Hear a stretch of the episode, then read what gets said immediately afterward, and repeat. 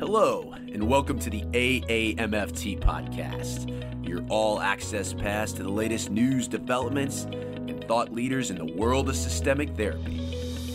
We strive to relate, educate, and innovate, one episode at a time. I'm your host, Doctor Eli Karam, and we're brought to you by the American Association for Marriage and Family Therapy. Our podcast explores topics that relationship-based therapists care about, in addition to featuring unique conversations and interviews with established experts. Our show provides information and education on direct practice and emerging trends in the M F T profession. For more information, please visit us at A A M F T dot org. Thanks for listening and enjoy the show.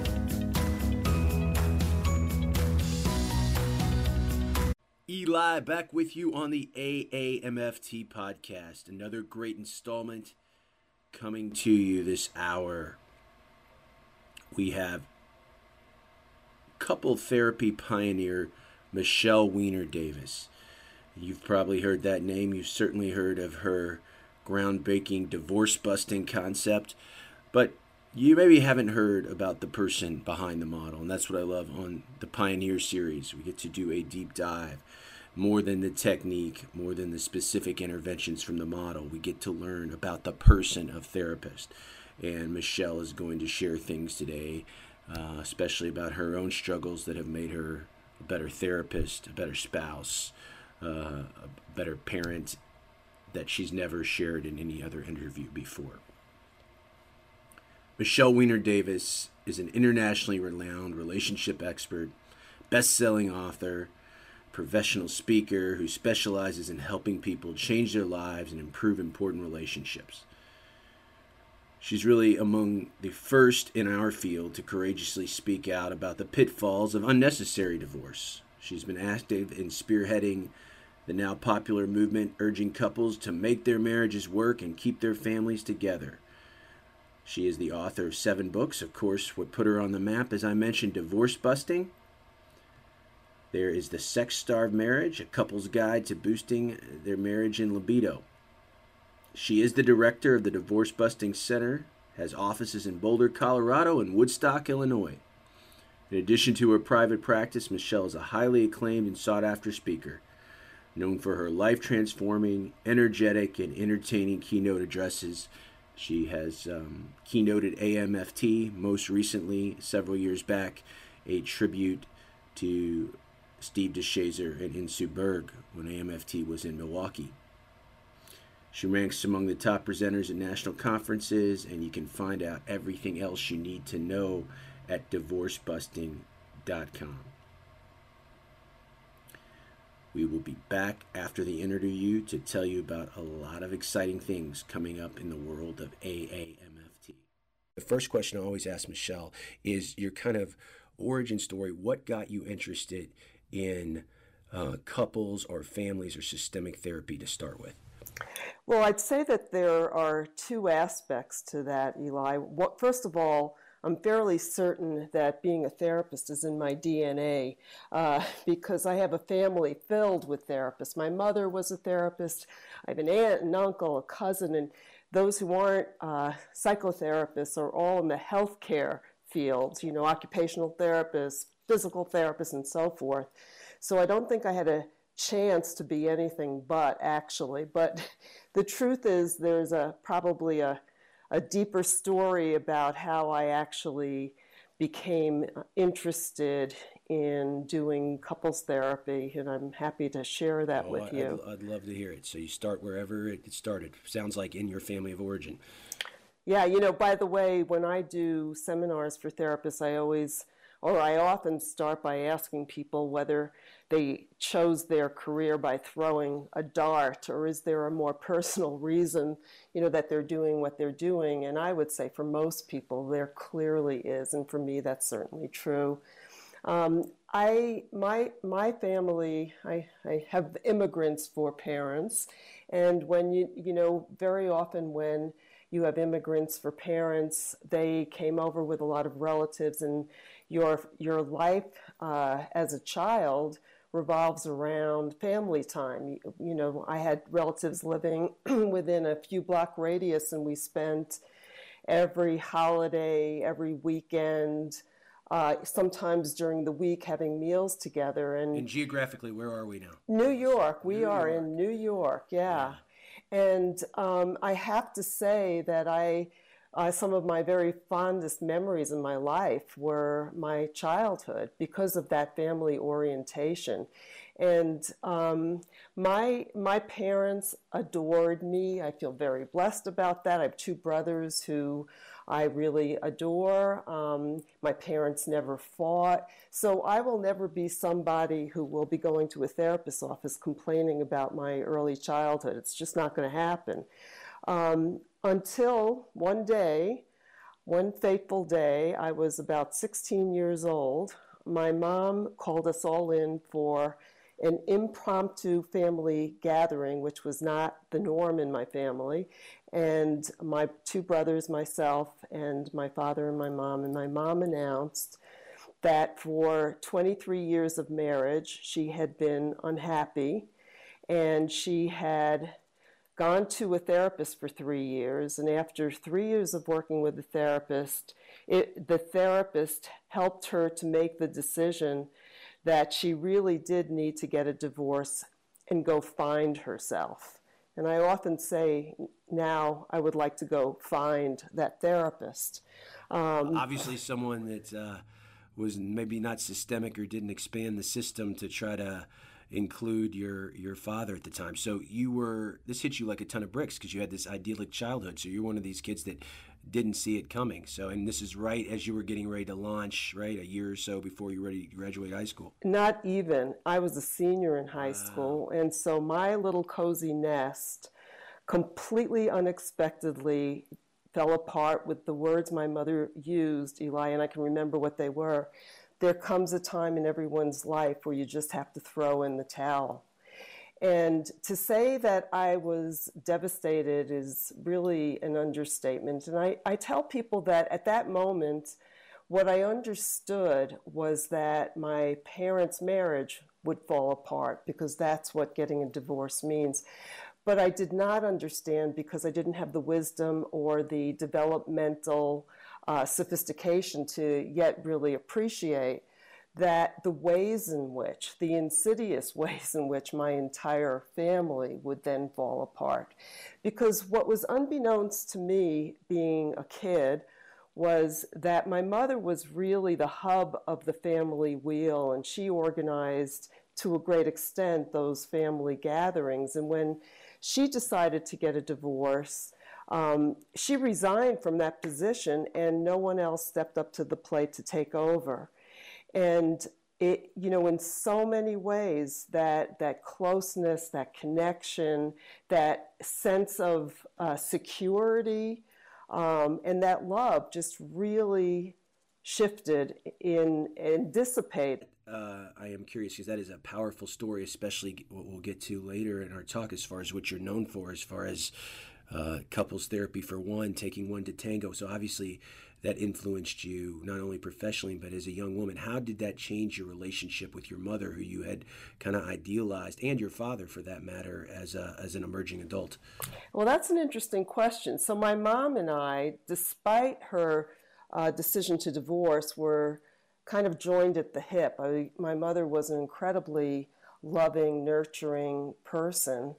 And, um, you know, it, I, you know, I, I have to say it, it didn't at all impact on my love for her, but I also must say that there were many, many times over the course of our long relationship where we had Uh, debates about what she might have been able to do differently. And to her credit, um, despite what the, you know, the ways in which her life changed after the divorce, she was always my biggest fan in my mission to help others avoid that same fate.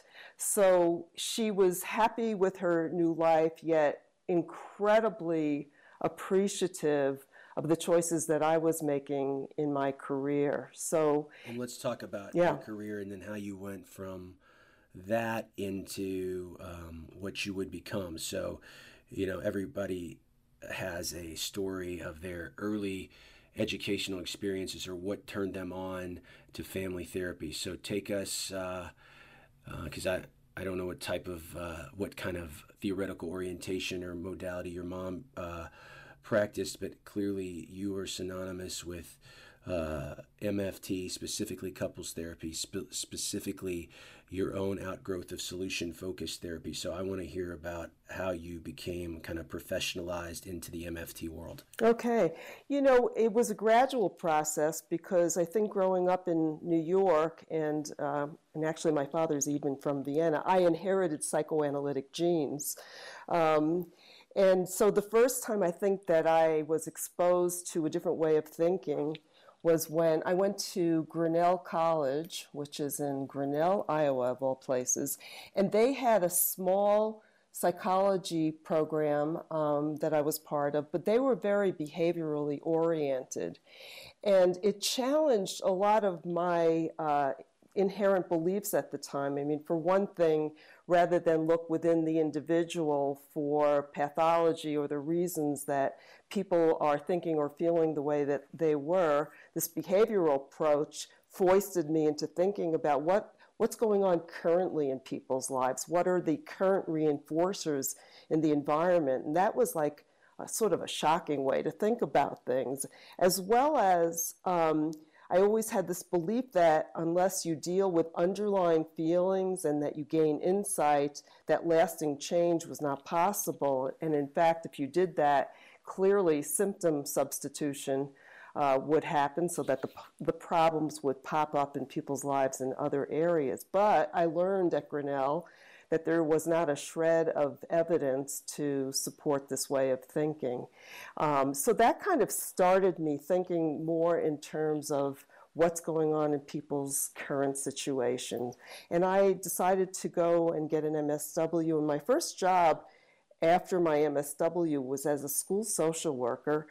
And what I felt so strongly at the time was that even though my, my primary responsibility was working with the kids and Uh, doing activities around values, clarification, things that were going on in the classroom, um, it, in a way it wasn't making an impact, because no matter what I was doing, no matter how great the work I was doing with the kid, they went home. And I didn't have much contact with the family because that really wasn't supported back then. I knew I had to work with families. And for the next nine years or so, I worked at a small social service agency where I began doing family therapy. But being um, very much a person who likes to be helpful and be successful, it became pretty clear to me that whatever I had learned in graduate school wasn't particularly helpful. I learned a lot about theory. I learned nothing in terms of, I shouldn't say nothing, I learned very little in terms of pragmatic, hands-on, what do you actually do with people when you're sitting in the room? And so one of the things that I did back then is I hired a, um, a supervisor of my clinical work outside the agency. And thank God I did, because she said, I have a book I want you to read.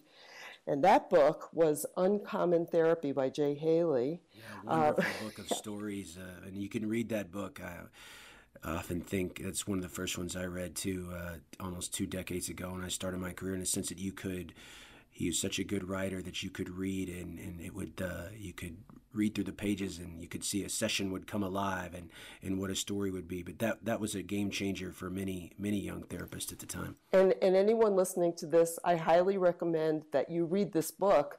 Um, for me, Eli, what happened was I realized that there was just such a different way of thinking about problem solving. And it was a way that I didn't quite grasp.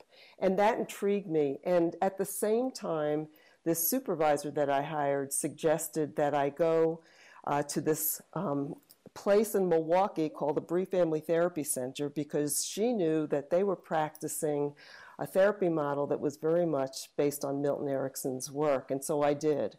What and year are we in now, Michelle? Just so this is nineteen eighty-two. Yes, right after the kind of golden age of strategic, and Steve uh, DeShazer and Insoo Berg, uh, who obviously have greatly influenced your career, set up shop in Milwaukee. So, which in the uh, the solution-focused model, obviously, Steve spent time at M R I, so um, you were that was a kind of a natural follow-up to what you had read in Uncommon Therapy and your experience with the supervisor. Uh, where were you in New York at the time? So you went from New York? No, no, I had I was living in the Midwest. I was living in Illinois, so Milwaukee was about an hour and a half drive for me. I drove up there.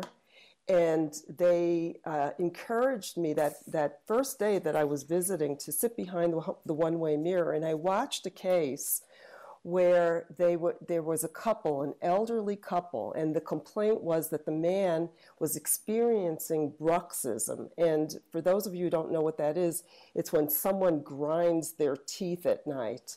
And so w- what does anybody think when you hear about that diagnosis? You, at least I did. I was thinking, this is about stress. They're clearly going to be talking about, you know, what are the stressors in this couple's lives and this man's life? But they did none of that. Instead, at the end of the session, Steve asked them to do an experiment. And the experiment was that they go home, and that night, and for the nights in between that session and the next, that they would switch the sides of the bed that they slept on. And I'm sitting back there thinking, what in the world is going on here? And sure enough, I went for the follow-up session. The couple came back reporting that this man had absolutely no problems with bruxism. And I did not understand it. I was intrigued by it. But I think the mere fact that I was clueless was enough to get me to sign up on the spot uh, for their nine-month training program. Which, so that was literally your first experience on day one, and it, it hooked you. Wow. Absolutely. Absolutely. And so for the next nine months, um, I trained with Steve DeShazer. And I, I always tell people, you wouldn't have wanted to know me back then, because I wasn't studying the that then current model of solution-focused therapy. I became it. You know, I... I lived and breathed it. I could think and talk about nothing else. I was so incredibly excited because it just shifted my thinking about so many things clinically and so many things in life. A training program like that is so rich, too. It's probably your first exposure to live supervision in that way, which accelerates the learning process. So that must have been like a whole new world for you, and uh, just immersing yourself in that. And that at that time, um, before shifting to couples, you were doing a lot of family work, it sounds like, too. I was doing family work, and um, I think what was so incredibly um wonderful for me, and I and I talk to people sometimes when they get out of graduate school, is they don't have a clear framework of what you do when you close the door, what you say, and how you respond to people.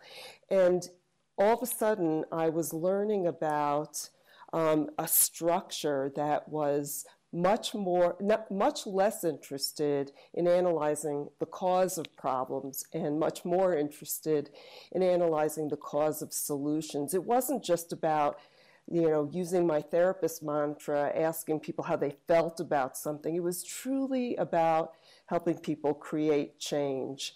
Um, and I, what I also loved about it, true to the Ericksonian um, philosophy, that it was so focused on people's resources. Um, it was very goal and future oriented as, as opposed to being focused on the past. It just resonated with every cell in my body. Yeah, I, you know, from my um, experience watching you over the years and hearing you present, you're a very positive person. So I think Uh, there's lots of reasons young clinicians like solution-focused, uh, and part of it is because it is built in health and strength and tapping in to positivity, but that was uh, certainly uh, a welcome change for you.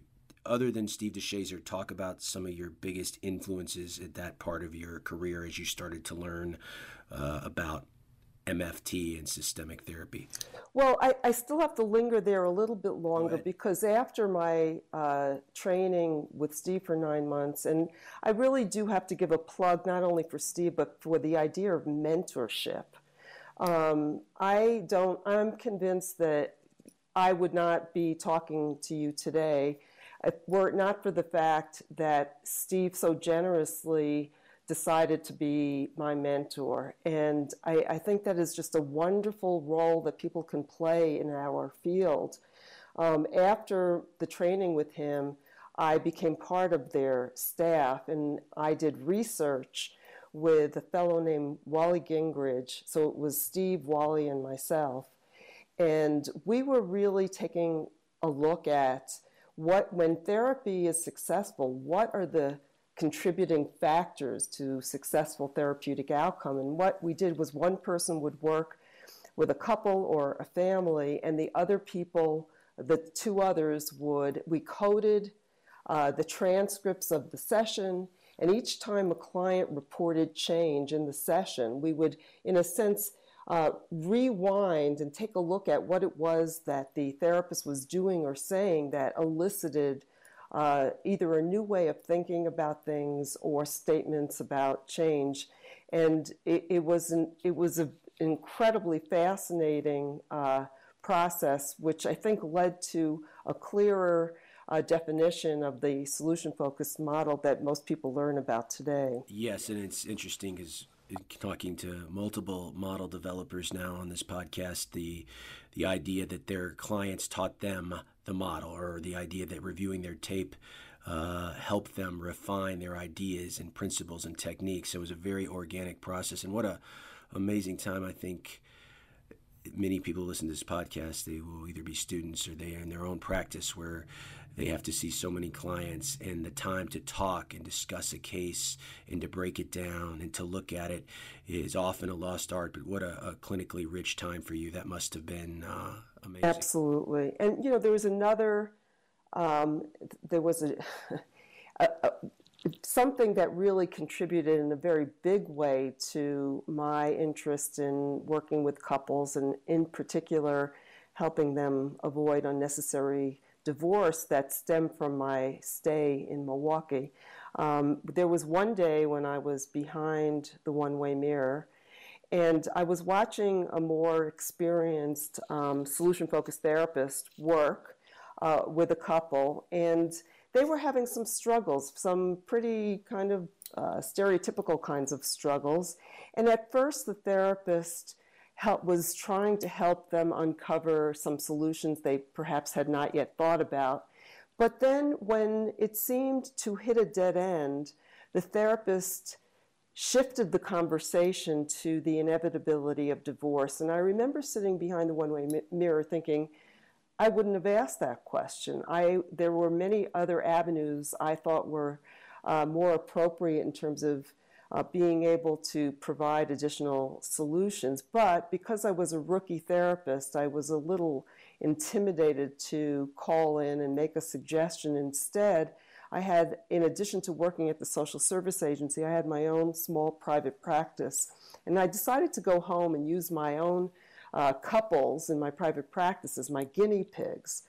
And what I discovered over time was that the more I believed that there were solutions that were yet to be uncovered and continued asking what if kinds of questions, the more solutions showed up. And the more they showed up, the more I became a psychotic optimist that, you know, this problem can be solved.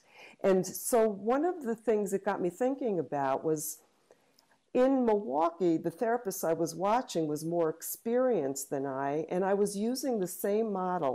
Why is it that I was getting a different outcome? And at the time, what I realized is that the person I was watching was happily married in, a, in either the second or their second or third marriage. And I was in my first. And it started me thinking about the fact that when you go to a therapist, what you really get is much more than the clinical orientation of the therapist. What you get is the person behind the therapy model, the person who comes complete with values and assumptions and expectations that stem from the therapist's own personal life. And this is kind of a big deal because, you know, so often when people are needing help, like my mother who needed help, um, they often put more effort into figuring out what kind of new car to get than who's the person you're actually going to. What do they believe in? What is their stance? And so that's become a really important issue to me um, that I think all therapists should be aware of, and certainly the general public. I mean, we could have a whole hour just talking about that, in the sense that the self of the therapist, and, you know, in some disciplines, you mentioned kind of psychoanalytic uh, roots where the therapy should be value-free and you should just be this blank slate. That's really impossible. So for you to know yourself and your and your values, and certainly the treatment that is delivered is important, but uh, those of us like me have devoted their f- career to common factors and studying therapist variables. Who delivers the treatment is, uh, we think, uh, just as important, if not more important, than the actual treatment. Absolutely. So certainly, yes, someone sees you present or talk, your your positivity, your confidence, it, it exudes through. So um, solution-focused people like it because there's these series of techniques, question-based. You don't have to be a skilled or have lots of years under your belt to start asking miracle questions and exceptions questions. So talk about in your in your own kind of development, how you how you marry the two, the the the, the model, the the interventions from the model versus yourself of therapist. It's it's a great uh, thing that we always talk about uh, with young professionals, and I always ask people on the podcast the the importance of who's delivering the treatment versus the actual treatment itself.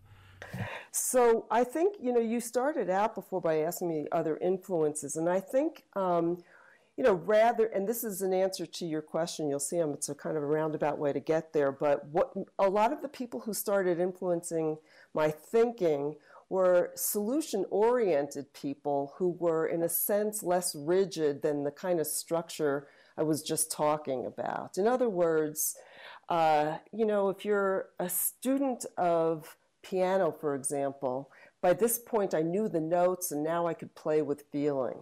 Um, so one of the first in the cast of characters to come along in my life who had an impact on me was Bill O'Hanlon. I know lots of people who are listening will be familiar with his work. Um, he invited me to write a book with him, um, which we did, and it's called In Search of Solutions, A New Direction in Psychotherapy, which was actually taking some of what I think the, the key effective principles of solution-oriented thinking and making it, in a sense, less structured. And because it is a bit less structured, because what you're doing is agreeing to incorporate these elements, but doing it in a way that's more spontaneous, more like jazz. And, um, you know, I... I, it's so important to me. I mean, I, I, I'm I'm really wanting to talk a lot about um, bringing yourself to the process, and but I think I'm going to jump ahead if I do. But I, I guess that's that's okay. Let's just do it. It's fine. Yeah. Okay. All right. Well, you know, I you were kind enough, Eli, to send me a list of potential questions, and one one of your very last questions is about. Um, You know, what's something that I might want to talk about that people wouldn't necessarily know through articles or books or so forth?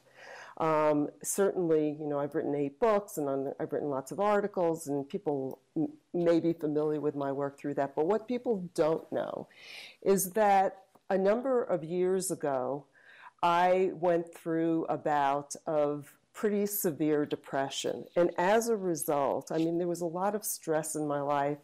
Um, and it was just like sort of one thing too many. And all of a sudden, although I had never been depressed in my life, um, it, everybody has an Achilles heel, so I've learned.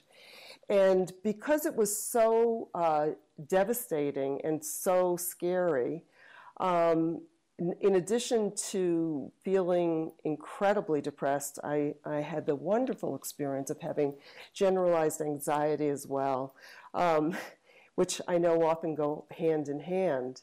But it, it, it and it lasted for quite a while. But the blessing in what happened to me is that um, because I was so eager to free myself from that mental state, I was on the other side of the coffee table in the therapy room, and had an ex- had the opportunity to experience what it's like to be a client, and learned so much from that experience. Um, I, I need to just share this one story um, because it, it really now has completely influenced my work with at, at not only with clients, but anyone who, uh, who crosses my path in life. Uh, I was so devastated and so scared about how I was feeling. I, a friend suggested that I go see a psychiatrist because perhaps I needed medication. And that was not my first choice, but I did do it. And the psychiatrist was wonderfully reassuring at my, in my first session and said, I don't believe you need medication. I just think you need uh, six to twelve sessions of C B T and you'll be fine. And I cannot tell you, Eli, what that did. The entire cloud lifted. It instilled hope. I knew I was going to be okay. In fact, I went home and had the first week of depression and anxiety. I had a depression anxiety-free week. I was ecstatic. And I went back. I couldn't wait to report to the psychiatrist what had happened. And when I did, here's what he said. He said, I'm glad you're feeling better, but I have to tell you that it's probably not going to last. And besides, you need to come to therapy to figure out why you got depressed in the first place, because not everybody's susceptible to that, you know. And what I can tell you is at in that moment, the bottom dropped out. And I went back into a very, very dark place. And my search for solutions after that point Um, brought me to the doorstep of, you, you name it, and I was in that kind of therapy looking for solutions.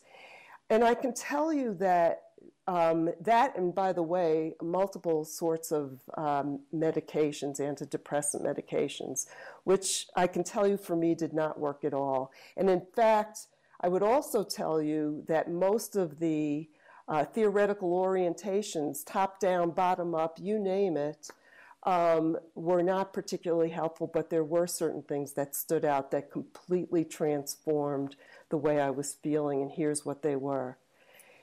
The therapy experiences that really made a difference had everything to do with two components. One is the relationship, the, the kindness, the person, personable um, connection that I felt. Therapeutic alliance, yes. Exactly. And you know, but that's such a theoretical term. I don't really know, unless you're you're in this kind of state, what it actually feels like. And I'll, I'll give you a quick example. Um, I know a lot of people in the field will be familiar with Michael Yapko's work on depression. And fortunately for me, Michael Yapko was a good friend is a good friend, and I called him to let him know some of the difficulties that I was having. And Michael talked to me for an hour, um, and at the end of that hour, he said to me, Michelle, get out your calendar. I want to talk to you next week. I said, okay. And he did the same thing at the end of that next week's appointment. And he actually, he did the same thing for an entire year. And somewhere in the middle of that, I said to him, Michael, I'm not going to have these appointments with you unless you let me pay you. Otherwise, we need to stop. And he said, Michelle, you're not going to pay me, and we're not stopping. And I, that, you know, that reaching out um, was, I think, probably one of the most powerful healing factors, because I felt a caring that goes beyond the therapeutic relationship.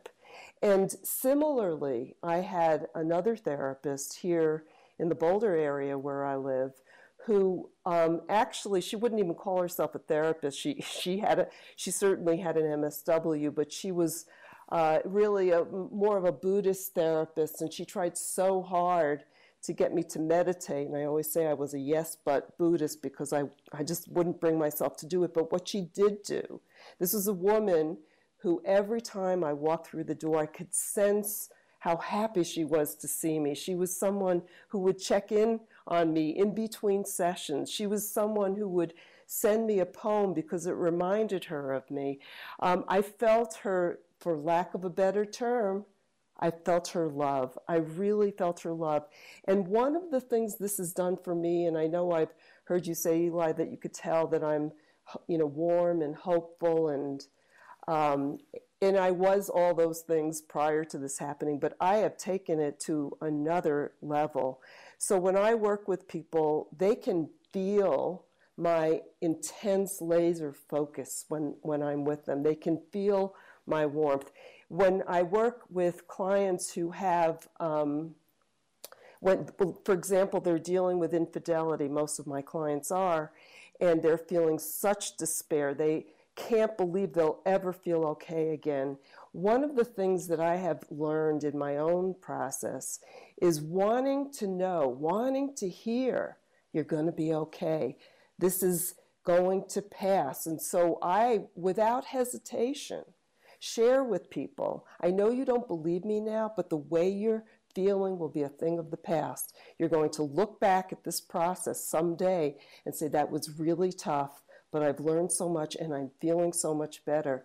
Furthermore, I, I do check in on people in between sessions. Um, I am happy to send them emails, again, intercession. I really want people to know that I care about them more than them, they're just being my two p m appointment. So it's the whole idea of building positive expectation, and also I am I'm completely comfortable, and I care, I share this idea with people when I with therapists when I do training these days, the importance of bringing yourself to the process and being able to self-disclose in ways that are helpful to your clients. Okay, well, that is an amazing story. Now, I don't, you know, I've listened to you talk a lot, but I had no idea that you had uh, undergone your own therapy, much less with uh, someone who's certainly well-known in the field, Michael Yapko. But I always like to tell therapists in training, I don't know why we don't normalize this more. One could say we should even require it as training programs to get experience on the other side of the couch, so to speak. I mean, what an amazing experience. I know I, early in my um, career, to get that experience, and when I've had, uh, you know, issues from here to here, uh, from time to time in my own, you know, almost twenty-year career, I've, I've gone to see both uh, individual and couples therapists. So I, I think it's it's a wonderful thing. Why do you think we don't normalize that more, Michele? You mean for people getting their own therapy? Um, yeah, that's a that's a really good question. I don't know. I mean, I I thought you were going to say I think it should be mandatory that everybody gets depressed. Um, but you know, I I think people should know what it feels like to be on the other side of the room.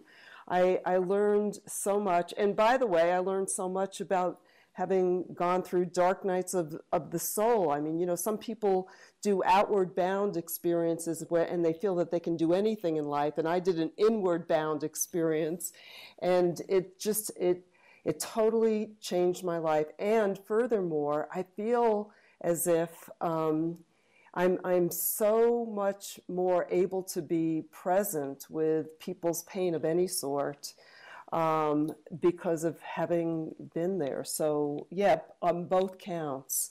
Uh, it, it's so is, it, back to your common factors, it's for me it is so not about the therapy model, because if I listed for you the kinds of theoretical orientations I experienced during this journey, it's almost, it's almost, funny because of, the, of that, but it wasn't the theoretical orientation. It truly, truly was the person.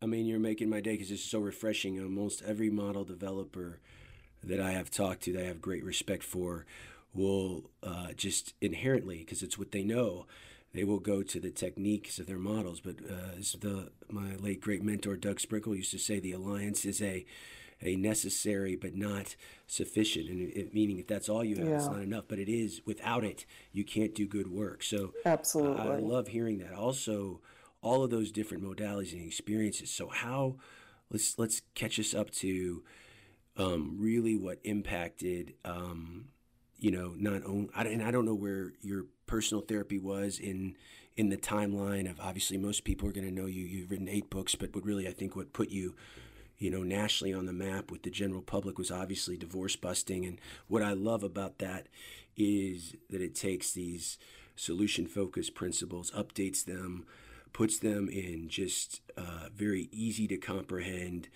um, stories. And you, you tell a lot of good stories, and built into that, your own work is your own vulnerability and making mistakes, making mistakes as a, a therapist, making mistakes as a spouse. You know, it's, it's, I think, also what makes you very accessible and approachable. Um, so I am, I am curious uh, as far as your own therapy leading to what you would do and have done in your career um, with divorce busting and your own special brand of, you know, helping people save their relationships. Well, you know, I, I want to just take out a moment to give a plug to A A M F T because uh, it, this is this is sort of the beginning of all of that. After I had written uh, In Search of Solutions with Bill O'Hanlon, and it was such a Uh, sort of a, a big hit in professional circles, I thought, who needs this information more than the general public, and who in particular but couples who are struggling with relationship issues? And so um, there was a conference, an A A M F T conference out in California. I think it was like eighty-nine or ninety. Um, and I wrote up a proposal to do a workshop that would apply all the solution-focused principles to couple work. And I couldn't think of a title. And I remember sitting in my home office, and I couldn't think of a title, couldn't think of a title. And all of a sudden, and this was around the Ghostbusters time, right? Um, I thought, Divorce Busters, I got it. And the moment, Eli, that I thought of that title, I, all I can tell you was that I had this really strong feeling that this was going to become something. And so I, I got accepted. I did a workshop uh, in California. It was standing room only. Uh, I was written up in the L A Times. I was invited to a number of radio shows. And as a result of that, I was a few things. I got a, I got book proposal, I mean, book offers from Simon and Schuster, and I was invited to be on television and radio and Oprah. I mean, it was like a whirlwind experience. Um, and I did, I wrote, I, I wrote Divorce Busting, which got published in nineteen ninety-two. And I think it was because I was probably one of the first therapists saying neutrality is impossible, and even if it were possible, it's not a good idea. We need to do something to help people avoid unnecessary divorce. And I always tell people that it, my position has never been one of proselytizing, saying divorce is bad or immoral, and certainly in some situations it's absolutely necessary, but it became my experience over and over again that the vast number of times when people are considering divorce, they're experiencing problems that are solvable, solvable with learn, looking at things in a different way and learning new skills.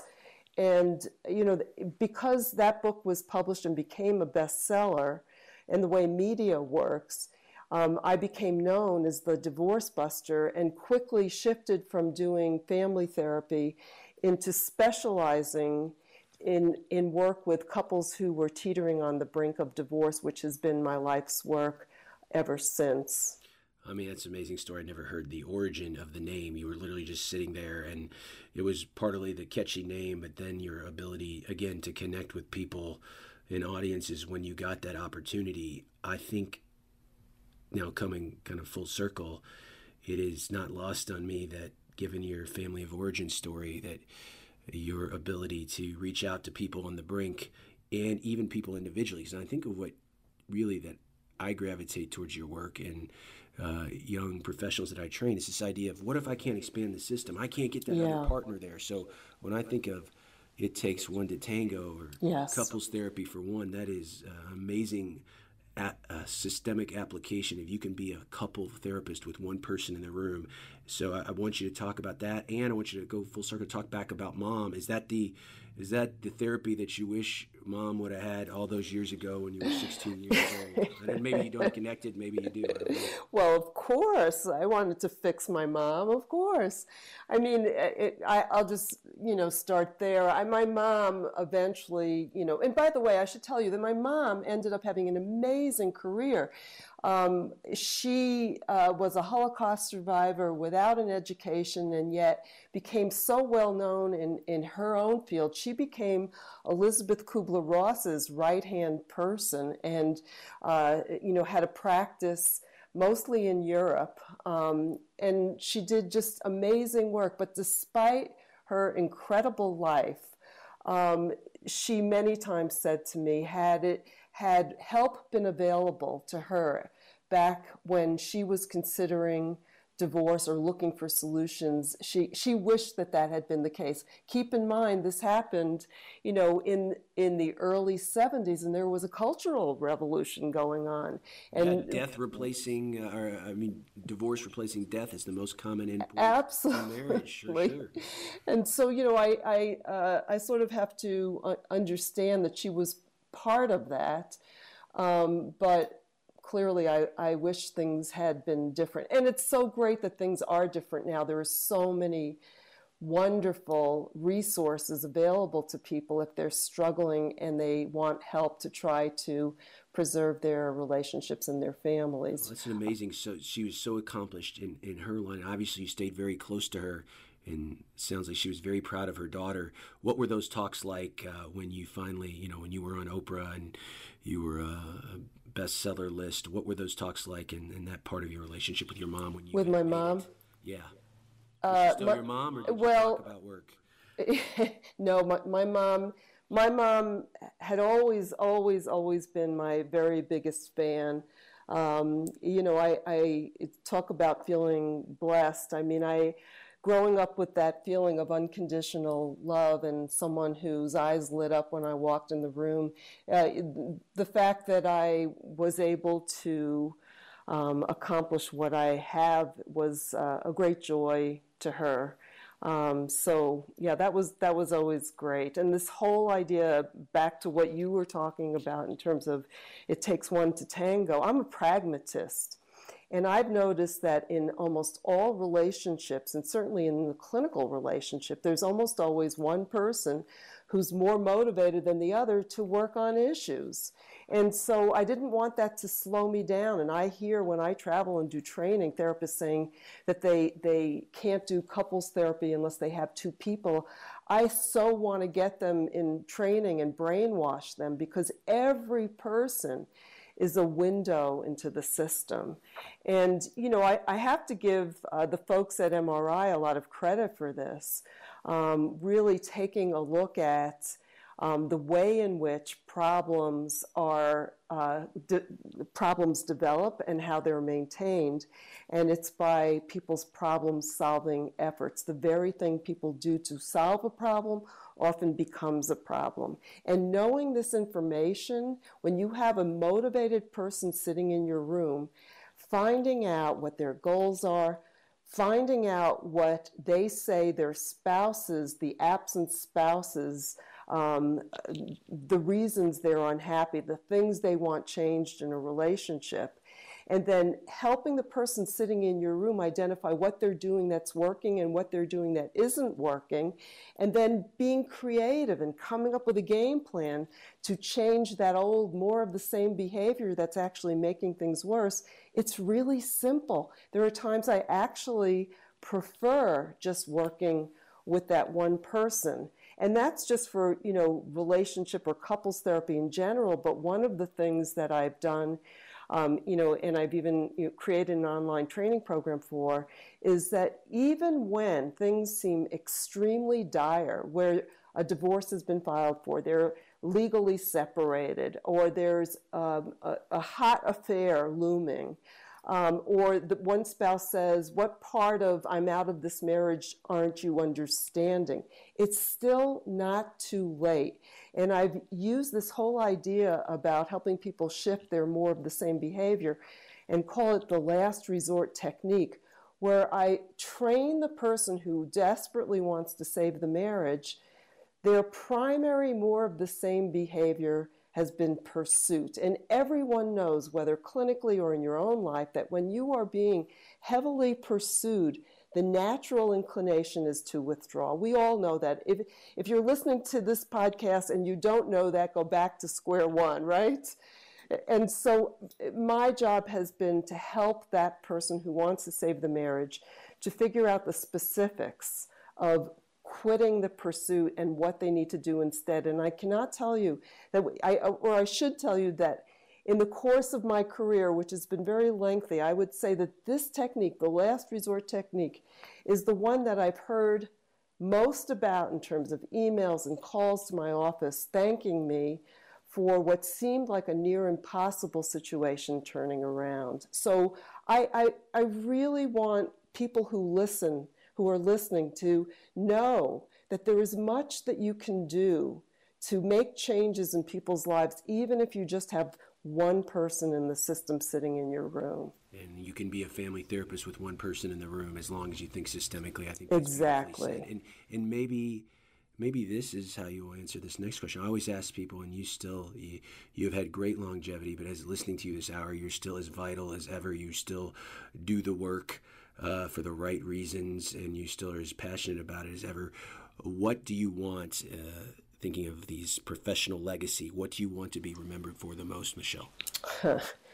Well, so I guess first of all, what I'd like to say, you know, it's stuff that we've been talking about, is that I I really, um, you know, on my professional epitaph, uh, you know, I, I want people to think about the fact that when it wasn't popular, when it wasn't easy, that it was really important to me to take a strong stand for trying to work out the difficulties in marriage, keeping families together, and preventing unnecessary divorce.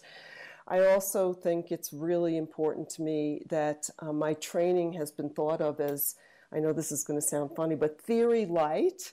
Um, and not to say that I that theory hasn't influenced me, but certainly it, it has.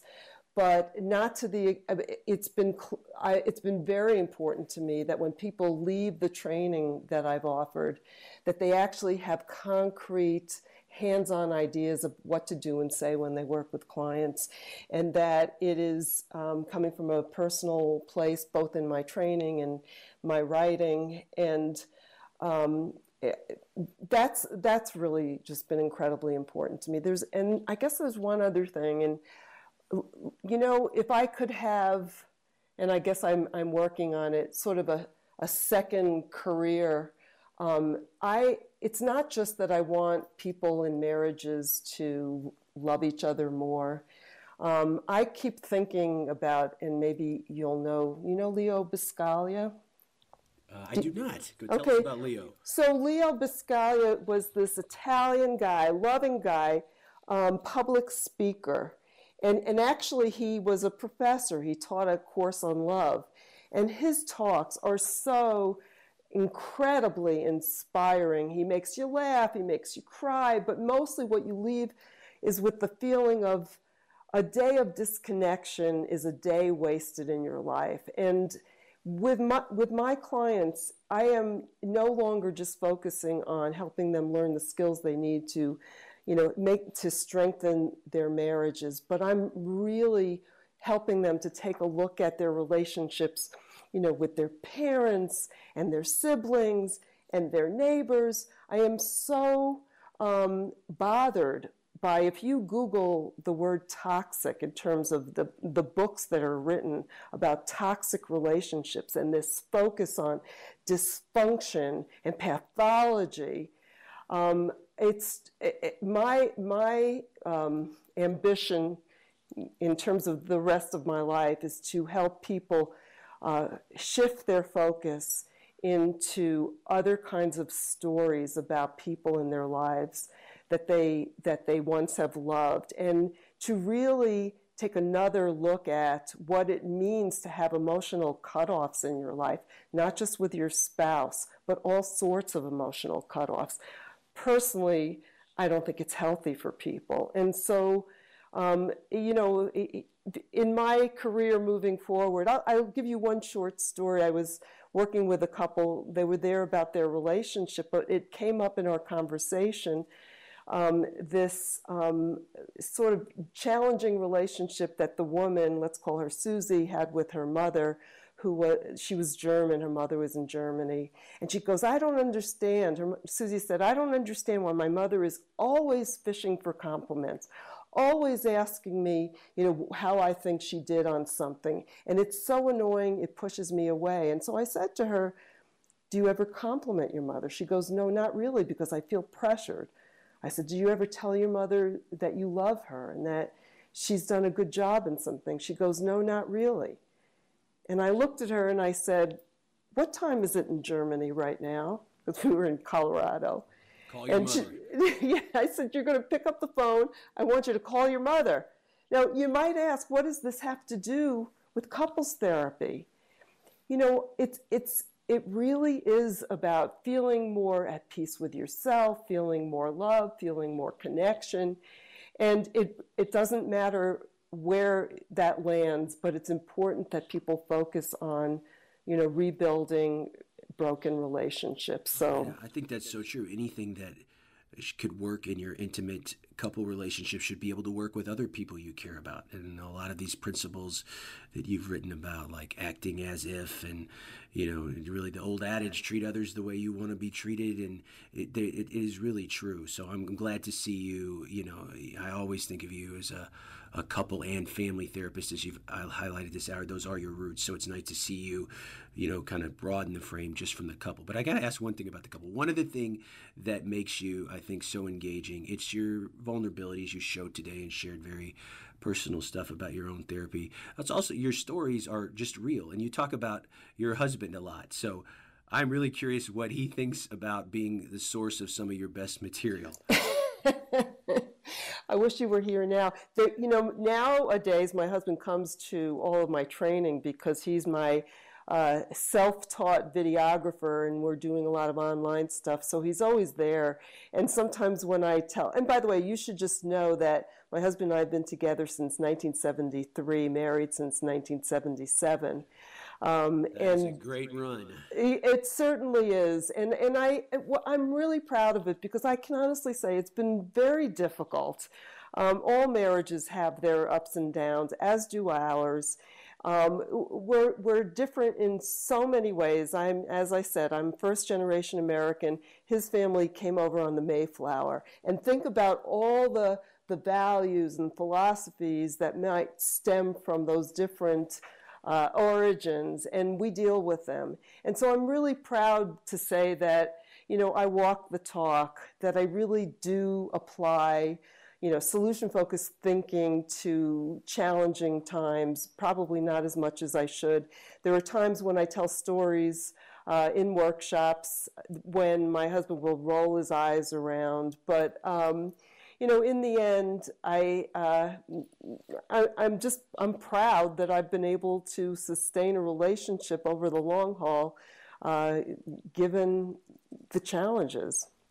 Well, Michele Weiner-Davis, what a, a wonderful story. And you are authentic in the real deal. Uh, and again, I think that you have uh, taught us a lot today about just what good therapy is, not just good solution-focused therapy, and uh, that it's never kind of too late to kind of, when you're stuck, to help other people get unstuck, to work on yourself. Uh, I think that, um, you know, I'd love, I have all these ideas, uh, we can get to you suggestions for podcasts, and one that I've been playing around with is having a a model developer, a master clinician, and their non-clinician spouse come on and talk about what that's like. So you, you and your husband would be ideal candidates. Maybe we can do that later.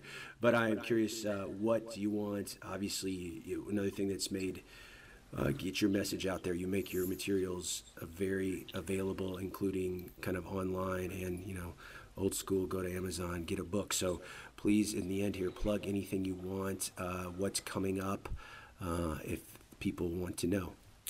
Well, maybe a, a few things. One of the most recent uh, programs that I've created is for therapists, um, and it's about how to help couples heal from infidelity.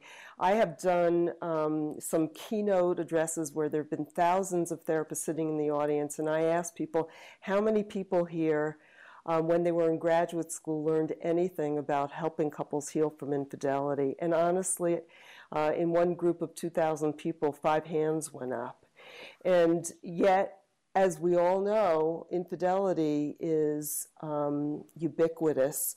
And so if you're going to work with couples, it really isn't uh, simply a matter of helping them develop better relate, better communication skills.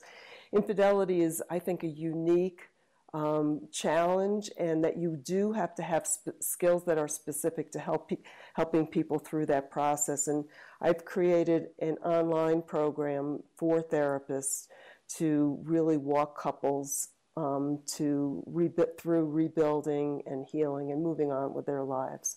Um, and, you know, if people uh, want to write to me, Michele at divorce busting dot com, I'm happy to send them a link to the program, uh, as well as my book for the general public. But a lot of therapists are writing me and telling me that they're keeping it in stock in their office by the same name, Healing from Infidelity.